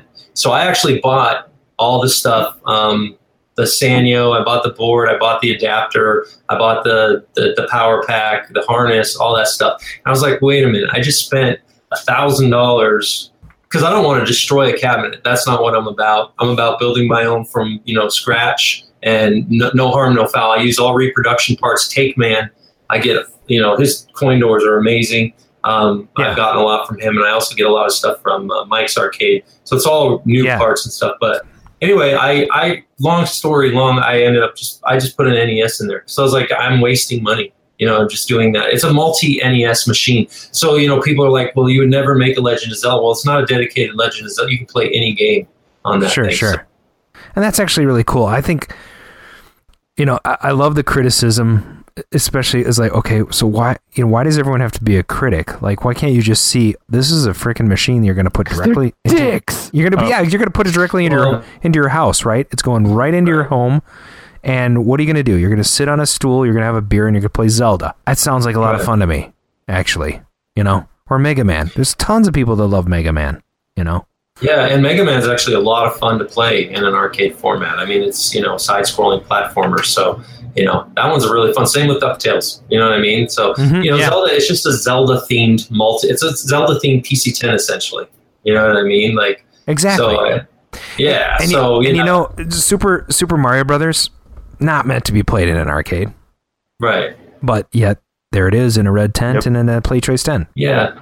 Yeah. Slightly different, right? They made it a little harder. And you only, yeah, yeah. But it's a timed game, and you could do the same thing with Zelda, although you'd be kind of annoyed because you'd have to keep putting in money. Yeah. But But you know, like I said, I, I you know, that's why I think I went the whole nine yards with these things, cause, and put all those details in there, is because I, I mostly just wanted it to be an art piece. You know, it's fun for me and a challenge too, just to kind of do different techniques and try new things to try to make this really cool, like stunning piece, you know? So, so let's talk a little bit, since we're in your, your office, and thanks for staying on late at the office. Oh, no problem, man. Uh, There's some awesome art behind you right now. I can yeah. see. G I. Joe. Can you tilt the tilt your monitor up a little bit so we can see that? Yeah. Yeah, that's legit. And uh, it looks like you might be the safety officer for your building. uh, oh no, that's my uniform for work. Okay. So yeah. so that's freaking awesome. I love. Uh, yeah, I painted those. So tell me, uh, what where are you working now, and what are you doing for the company? How did you get into it?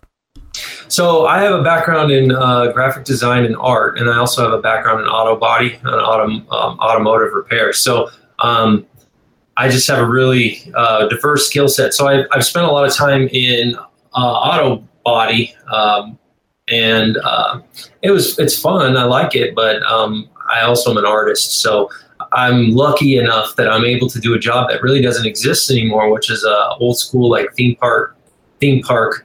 Uh, artist. So I make a lot of props and scenic art and signs and uh, all kinds of stuff, hand painted, airbrushed, you know, painted. I restore carousel horses, stuff like that. So it gets to, I get to utilize a lot of the things that I like to do every day at my job. So uh, I'm the actually the creative arts manager at a theme park called Elitch Gardens in Denver, Colorado. So um, we have a small shop, and we get to do all kinds of cool custom stuff, you know, every day. So that's kind of, you can see a little bit. Actually, the Oregon Trail cabinet came from a sign I was just finishing that looks very similar to it, with the copper and rivets and all that stuff. And when that project came along, I was like, I'm going to make it look like this, you know? That's so it was cool. A Western themed sign, you know? Absolutely. Yeah, that worked. That was really fun. I can't awesome. wait. There's like the July fourth, somebody was saying, everybody was complaining about how they had to go to work, and I, I work. And I was like, I get to go to work. I'm so excited. People are like, I got to go to work. I was like, I get to go. So, yeah, I love what I do. So that's awesome. So what, what do you have a dream project, or you just kind of get inspired as yeah. it goes along? I have so many ideas. That's the problem, you know. Uh, I know you and um, I discussed when we were at Grinkfest, I really want to do uh, a versus ice climber, but I don't want to do yeah. the traditional Canada because it's crap. You look at that, that, that marquee is probably the worst marquee Nintendo ever put out. It was like a photograph of some like climbing equipment. Yeah, it could be so much better. Yeah. And, but you know what? They're, they're just mass produced in a factory. You know? They are. They are. Did I? Yeah. So did I? Sh- did I share that graphic with you that I made? I don't know if I did. I don't think you did. Yeah. But um, no, I can see a white pearl with metallic paint job on that, like yeah, ice. Yeah. You and know the, what I and mean? then what, like would, what would you do for the? Tube. What would you do for the, the speaker grill on that? You know. Um, I don't know. I'd have to think about that. You know. Yeah. I really like doing those eight-bit faces, and I know that you could do an igloo. You know what I mean? You have. Oh the, yeah. You know, the guy with the hood. You that know would what I mean? Be totally you could do something like that. You know, or a hammer. You know, because they have that, you know, so I don't, or, you know, an ice cube, that'd be kind of boring, but yeah, ice know, cube would do be all a, kinds yeah. of cool stuff. And that was, that was the thing. So that's what happened. So I got done with this Nintendo kit, these Nintendo builds, the Fix-It Felix and the Pauline. And I was like, well, how can I sneak those little details in there? And I was looking at the speaker grill and they're all round. I'm all, well, let's make it more unique. And then that's, that's how it started with the, the triangle, uh, you know, speaker grill. And then from there, I just tried to push myself by doing like the face, and then DuckTales has the dollar sign, you know, um, and stuff like that. So just try to change it a little bit, you know, just yeah. to give it a little bit more extra detail. Yeah. Yeah. And you're not in the chat right now, so I can't show no. you this picture, right? Let me see if I can, let me see if I can share this with you so you can see it, and then I'll share it with the, the gang so they can see it as well. So in the, on, on your, uh, on your, our chat session, I'm going to, I'm going to just post a link and see if you can get at this. I think you can. I actually can't, I don't see a chat at all. On the there, there's a little chat link on the side really? there. Yeah. I'm afraid if I do anything, I'm going to close you out. You won't. On the on the on the left-hand side, you'll see a little bubble that has like a chat. I just posted a oh, link. Okay. Oh, okay. You see that? Oh yeah. Oh, that's cool, man. So I'm going to put this up so people can see. But this, I think, would be a fun marquee for versus, oh, versus Ice Climber. And that's just a prototype one that I made in a couple of minutes, but something along those lines, you know. Yeah, and, no, that's and, exactly like that's legit. But I would know? love I would love to like collaborate with you, or at least get some ideas, and you know, and then you know, or some dimensions so I could cut my own cabinet. But I have all cool. the internals for this thing, and I want to make cool. I want to make one that is not like one that's on the planet, you know. Yeah, oh yeah. So yeah, no, that'd be really cool, man. Especially if you're, you know, you're starting to delve into that auto body refinishing, you know, which is a complex process. Mm-hmm. I mean, uh, that's a really complex process. I mean, I had to, you know, something I had to learn and stuff like that. You well, know, um, I'm gonna have some. I'm gonna have work. somebody do it for me. So. Yeah, that's what I'm saying. So, um, you know, I'm sure it y- won't be cheap. yeah, yeah. But you know yeah. what? Uh, it's probably cheaper I mean, than painting a car.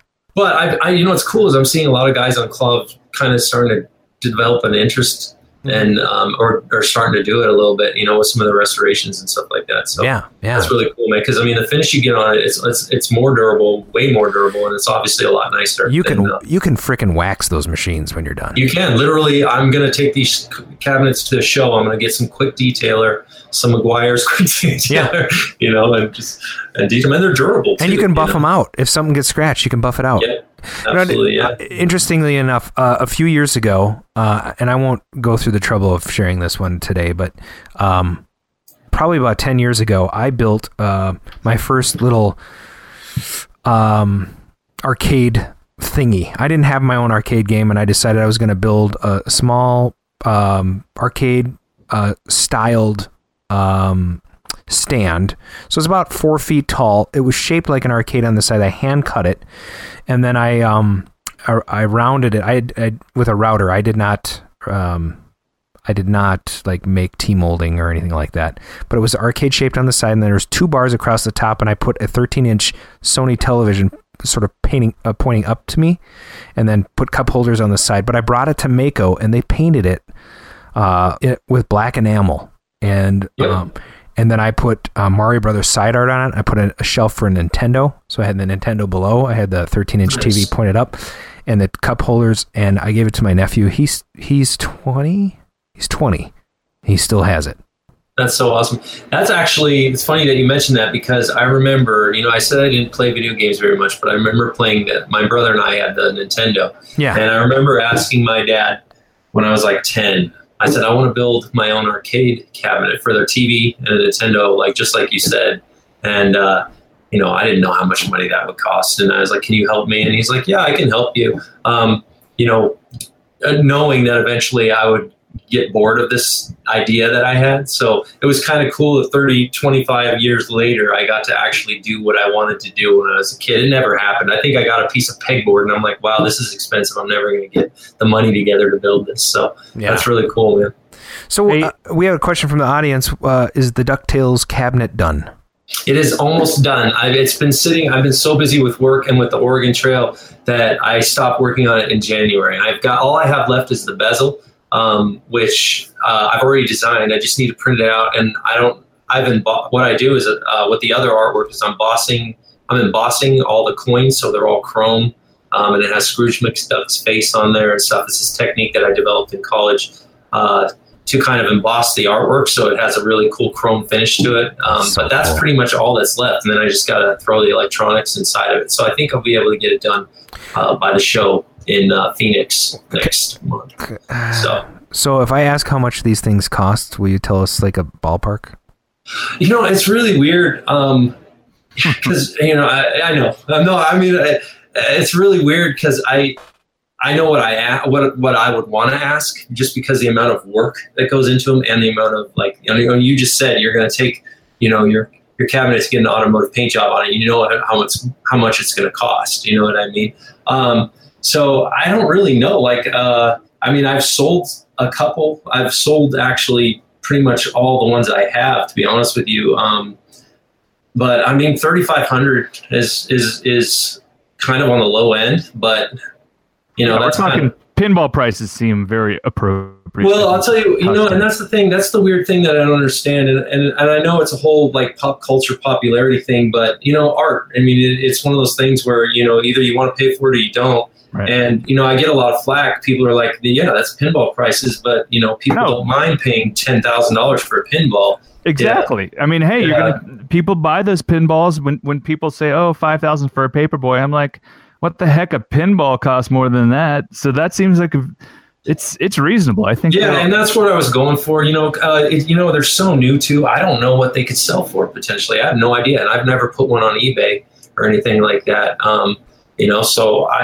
I I don't know. I mean, I'm hand numbering them and all that stuff too. So uh, I, I don't know. I, I just, that's kind of where I'm like, you know, because it costs me quite a bit of money to make, not just in money, but time as well, you know. But I don't like doing stuff half-assed. I mean, I could easily go to Home Depot and get some Ralph Lauren gold paint, you know, and just roll it on there. But I want it, I want it to look like an N E S cartridge. You know, that was the whole appeal, appeal of the Legend of Zelda game. It was the special one that came in that gold cartridge. So in order to get that finish, you have to put that time and that money into the product in order to make it look, you know, have that kind of special factor to it. So, right, right. Hey, so let's shift a little bit. And the, again, we're going to talk, I guess, sort of motivational, but as far as your heroes of the arcade community, you know, things, people that sort of inspire you, can you name any? You know, I'm in this weird gray area where I love K L O V and I love the whole preservationist aspect of it. And I love, obviously, all these guys that I've met and we've become really good friends. Uh, but I'm also in that whole B O, B Y A O C, build your own arcade cabinets, uh, Sure. Uh, class as well, you know, so I'm kind of in that whole little gray area between the two of them. But, um, I mean, I'm inspired by, I don't know if I, I mean, John's Arcade, obviously. I know that one gets called out a lot just because, but I mean, you know, he was one of the pioneers of the whole, you know, arcade thing and, and kind of making it popular and stuff like that, you know. But just like my local friends and all these guys that, uh, obviously Steve at uh, Grinkers, you know what I mean, and what he's doing and that community he's created. I mean, a lot of that. I mean, that's what this is about. It's not just about the games. It's about the the community and stuff like that. So, um, but a lot of the B Y O A C guys, I love the creativity. That's what I love about this hobby, you know. Um, I love the restoration part of it, too, as far as restoring the old games. Um, and I think that I hope that someday that that custom, because I guess in pinball, custom is pretty accepted, right? I mean, yes. As far as I know, yeah. I hope it makes its way over to the arcade thing so that it's not always doing the same restoration over and just how, who's doing it and how they're doing it. You know what I mean? But actually throwing a little bit of, of flair and variation in there and making it your own, you know? I think that makes it really cool, you know, just like with cars and, and with pinball machines and stuff, right. You know? For some reason, I don't know why it hasn't crossed over into the, the arcade games. Maybe you guys know. Well, I mean, I, at Southern Fried Gaming Convention, there were definitely pinballs that had been re sort of themed, and people were playing them and enjoying them and stuff like that. So they had taken the platform and then made it something new. And so, you know, I just, I just think, you know, if you do that, you know, you're, you're, you're Bucky O'Hare, you know. Yeah, I saw that. Yeah, it's, you know, because I mean, obviously there was never really a game that was like the one that uh, Dark Cat's, you know, was able to whip together. But, you know, but that Zelda is so like, it's legendary. Like I, I think back when I saw it at C A X, and it, it was at C A X, right? I mean, no, I've never shown them ever. Really? This is the Weird. first time I'm going to show these games. Yeah. Oh, you been. know what I'm thinking of, like a Castle Wolfenstein, I think. Oh, okay. But whoever did that, I mean, the inspiration I think from Zelda, you know, is is going to sort of spawn more of these things. I hope so. I love seeing them, you know, and when every once in a while, this I'll see one on K L O V um, where the guy's doing custom stuff and they're making their uh, Galaxian different or like, you know, whatever. And, you know, I see that you get a lot of flack, but at the same time, there's also a select group of guys that are like, dude, that's awesome. You know what I mean? Yeah. Have yeah, fun with you know, and you're, you know, you're going to, they all have to be the same. You're going to have that same kind of flack no matter what. I mean, and, and the, it sounds like you weather it pretty well. I, I remember yeah, I'm used to it. There was uh there's a, a friend of mine, um, who's who, out in uh, California. His, his, he used to go by Fizzgig. Uh, yeah, yeah, yeah. I know him. I've heard of him. And he uh, he does a lot of his own artwork. He has restored uh, a ton of games. Um, he, people don't like the word restore though because he he measures the cabinets and strips them down. Re, you know, strips them of their yeah. components and then rebuilds the cabinet from the ground up with artwork and everything, which is just insane. But they are beautiful when they're done, and oftentimes they're better than they were when he, you know, first uh, got the machine. So um, I I can't fault him for doing that, though. I mean, like... Yeah.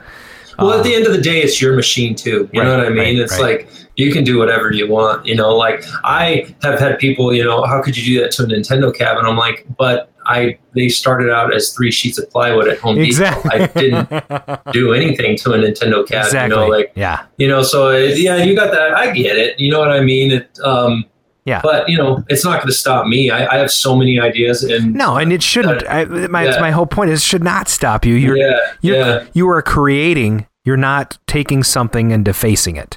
Yeah. You know? Yeah. So, and I think that's one of the f- fun things about... you know, having people, you know, being able to tell their story on this show too is like, okay, this is legit. You're not, you're not destroying arcade history. You're, you're actually creating it. Well, you know what I love about High Score Arcades. Um, you know, they approached me once Zelda went, uh, once Zelda, you know, got passed around the internet and all those articles came out and they said, hey, we had an idea. We wanted to do a Zelda cabinet.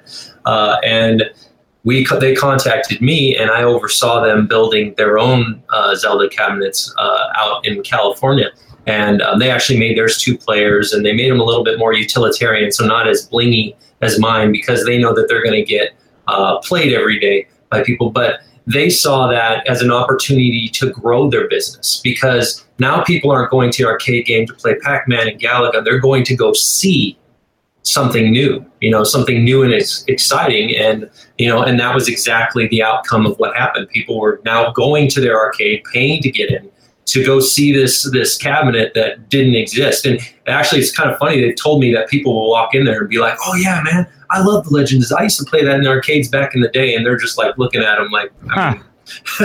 No, you didn't.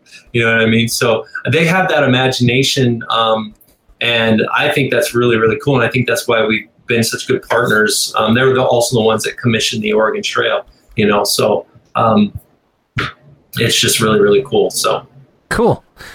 Um, Mark, you got any, any, other? any other commissions that uh, may be uh, coming? Or? As of right now, no, I have some pretty amazing ideas uh, of cabinets that I want to do, but um, I don't have any commissions right now. I'm preparing for the Game On Expo down in, uh, I'm trying to plug it, down in Phoenix, Arizona at the Absolutely. Convention Centers. It's going to be the first time that I've ever shown these cabinets, um, and uh, they're really excited to have them. I'm really excited to finally get to talk to people about them because I've kind of been hiding them, you know, other than, you know, what I've shown on K L O V and stuff like that. Uh, so uh, that's pretty much what I've got going on. I need to finish DuckTales and get it down there. Okay. So are you going to keep any of these?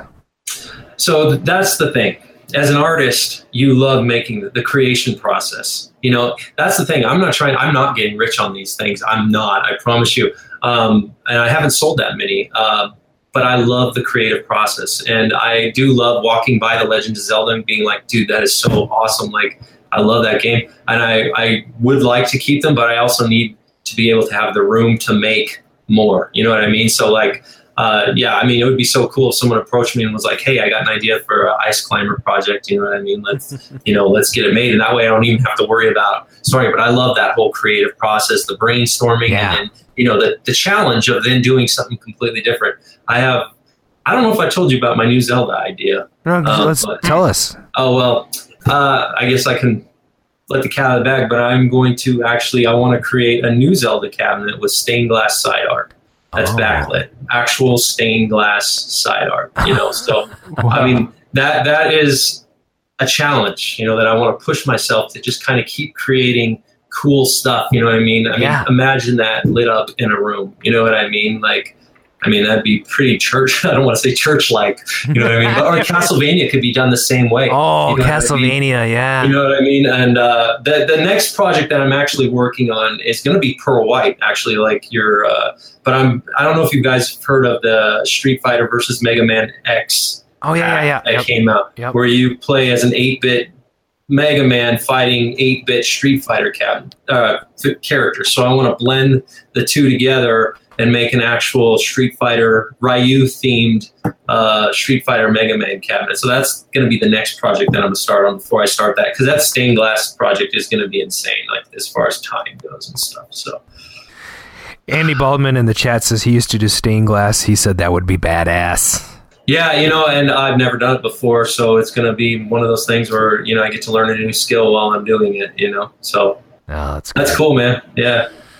I just, you know, the, the the it's limitless, and that's what I love about it. You know, the arcade stuff is so black and white, you know what I mean? And this is just like, what can your imagination create, you know? And, you know, and people, I think they respond, they do. I know because I've seen it at High Scores. They respond really, really well to it because they're like, wow, where is that? Where did you get that? How? You know what I mean? So. Mm, absolutely. But, you know, what was really cool um, is uh, the that uh, – Oregon Trail cabinet, you mentioned how everyone knows about that. There was a five-year-old kid playing in the arcade, just playing one of the games. They wheeled it out for the photo shoot for the San Francisco Chronicle. That kid flipped out. He was only like, he was actually in the article. He was probably like eight years old, not five. But he, uh, I was like, how do you know about this game? And he said his dad has it on his computer, and he was digging it, man. And then his grandma was an old school teacher, and she was sitting behind him going, yeah, this is so cool, man. Like, I used to have this in my classroom. You know, so it kind of stirs up that nostalgia in people that really wouldn't have had it stirred up by doing something that is beyond uh, what's already there, you know? So. Yeah, that's cool. I love it. Well, I want to thank you for being on the show. Thank you for having me. That's St- awesome. You know, stick around for the, uh, a couple minutes afterwards, and we'll, uh, we're, uh, we we just want to say, uh, you know, we love having all these different varied guests. We, you know, you know, having Eugene Jarvis on, of course, is fun, and some of the record holders yeah. and everything. But we also like having operators, and we had, t- like I said, we had Tim Lapetino on and yourself. And I mean, it's there's more to the hobby than just collecting a game, and that's what this show is about. So we really appreciate being on the show. Um, again, this has been Sam Bauman. Thanks for being our guest on today's show. Uh, we hope to have you on again. Thank you. That would be great, especially after you do a show and finish a few more projects. We can find out what you're working on. Nice. This is Arcade Radio. You can follow us on YouTube, Facebook, SoundCloud, uh, iTunes, even Google Play. So uh, keep listening in, and thanks for being in the chat tonight. Thanks to our What's in the Juke players, and we'll see you on the next show. This is Arcade Radio out.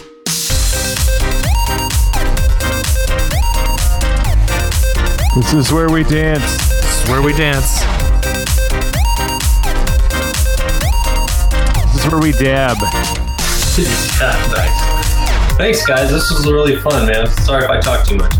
Nah, you're fine. I just get really, really excited about this stuff, man, because it's just so much fun, man. Talking is really good for podcasts. It is.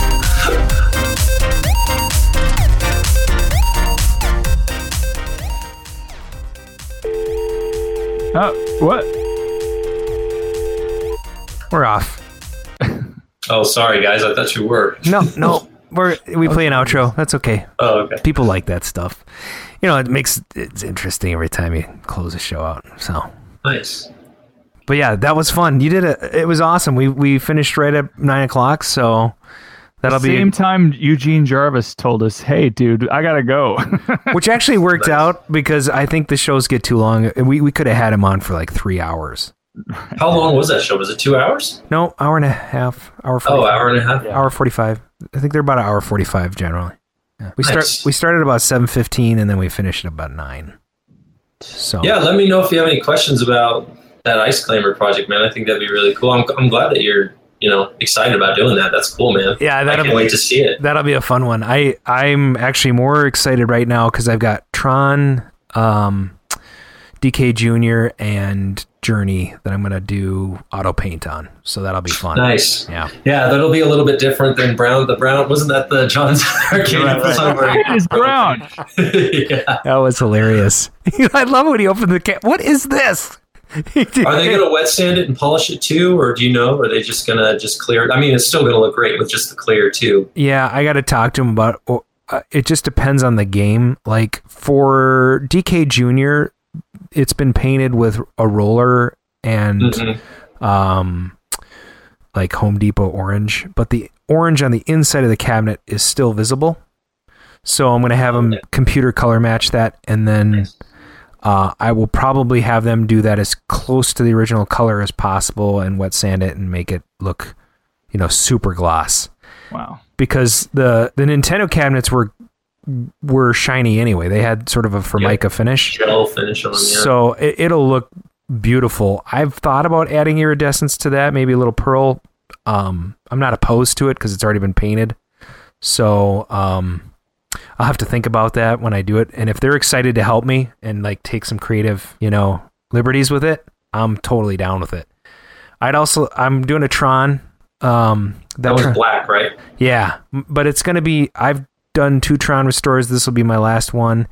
Um, I sent them pictures last week.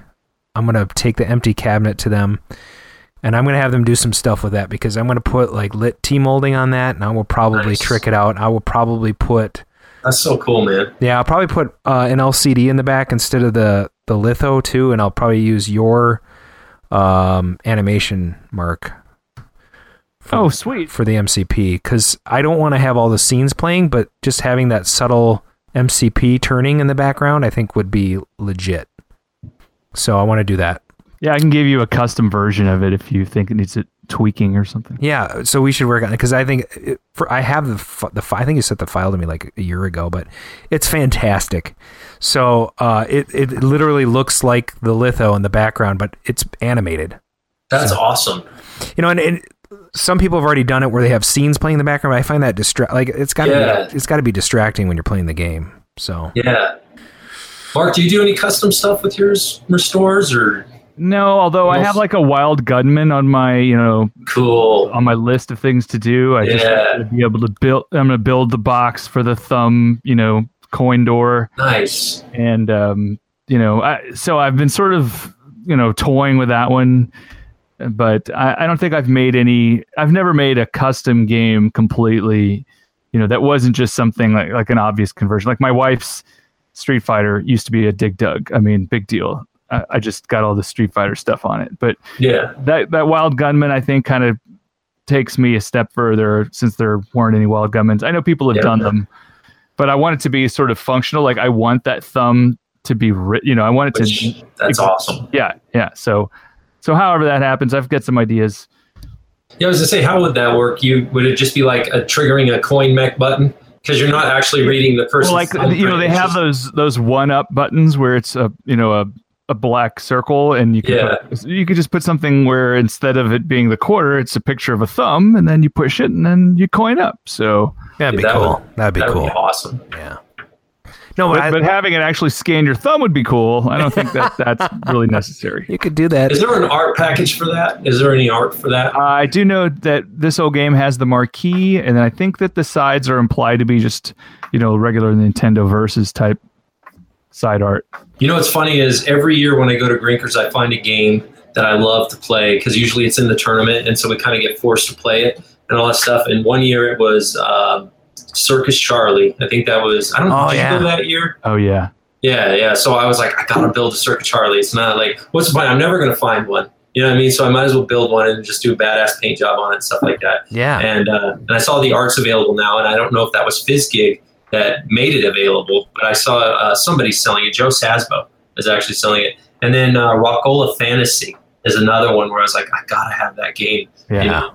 So like, I might build, you know, Uh, if I ever get into a house, a fantasy and a Circus Charlie and stuff, you know. So it's not just custom custom, but also, you know, building games that are so damn hard to find now, you know.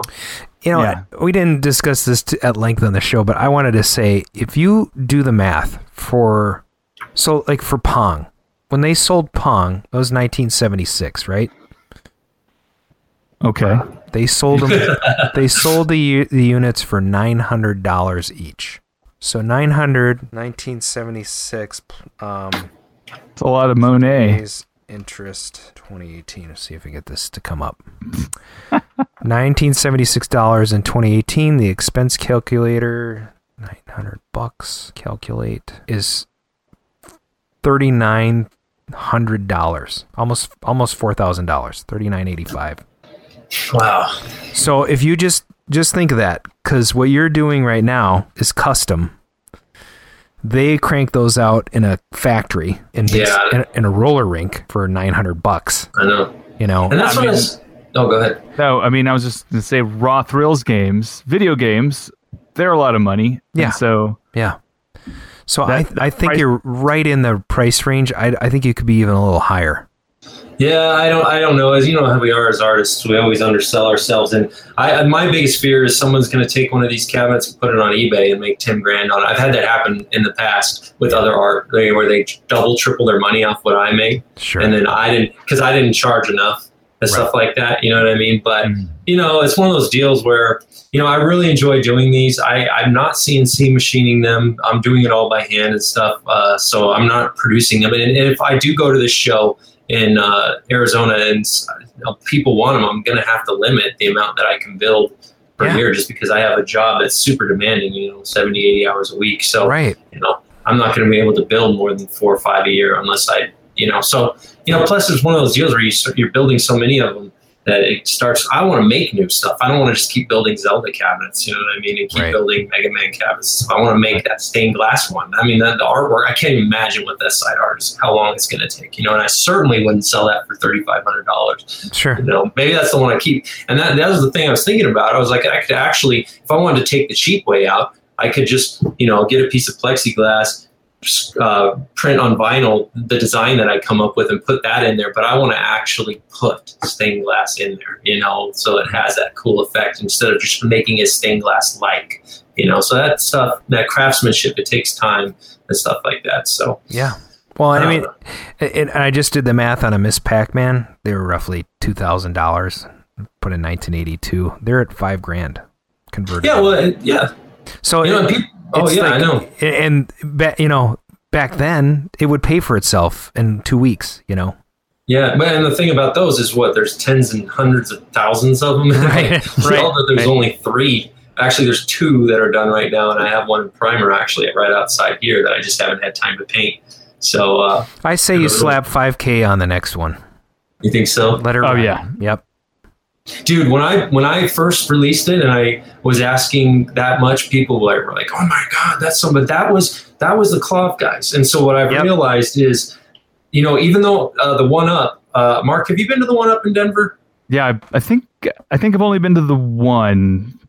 I was in Denver with my DeLorean recently. Oh, okay. Yeah, John Exiti, he bought yes. the Legend of Zelda number one, and he bought it with the intent, he told me to show it and promote the one up, but he actually ended up saying it's too nice to let anyone near, so it's been in his basement for two years now. Oh, that explains. You know what I mean? But um, I, I, I realized that I think it's the retro console guys. Those are the guys that are going to be the ones that are going to have, you know, Sure. more of an interest than the arcade guys, you know. So that's why I picked this show down. And actually, a big YouTuber is the one that bought Legend of Zelda two. Um, so I'm excited for him to get it because I know he always reviews everything he buys. So I'm sure he's going to do a YouTube thing on it. And yeah, stuff like make that. sure to so. give him all the details that you gave us tonight on the show too about you know everything you all everything you did because I think that's what's going to sell it. And and Mark's right. This should be a pinball priced item. You know. Yeah, I know. I, people told me that you know thirty-five hundred dollars is not enough, but and, and and like I said, I think when you charge a fair price, what my time is worth, and you know, just for the novelty of the whole thing, uh, you then kind of price out those guys that are looking to flip. Yeah, you know what I mean. And that's right. going to break my heart when I see that happen, if it happens. You know what I mean. But the other, so well, I, yeah. I know that what I sold them to for, they can easily get their money back. Yeah. You know, so. Well, at thirty-five hundred dollars, you could flip it, I suppose, but it's a, it's going to be a hard flip. You know.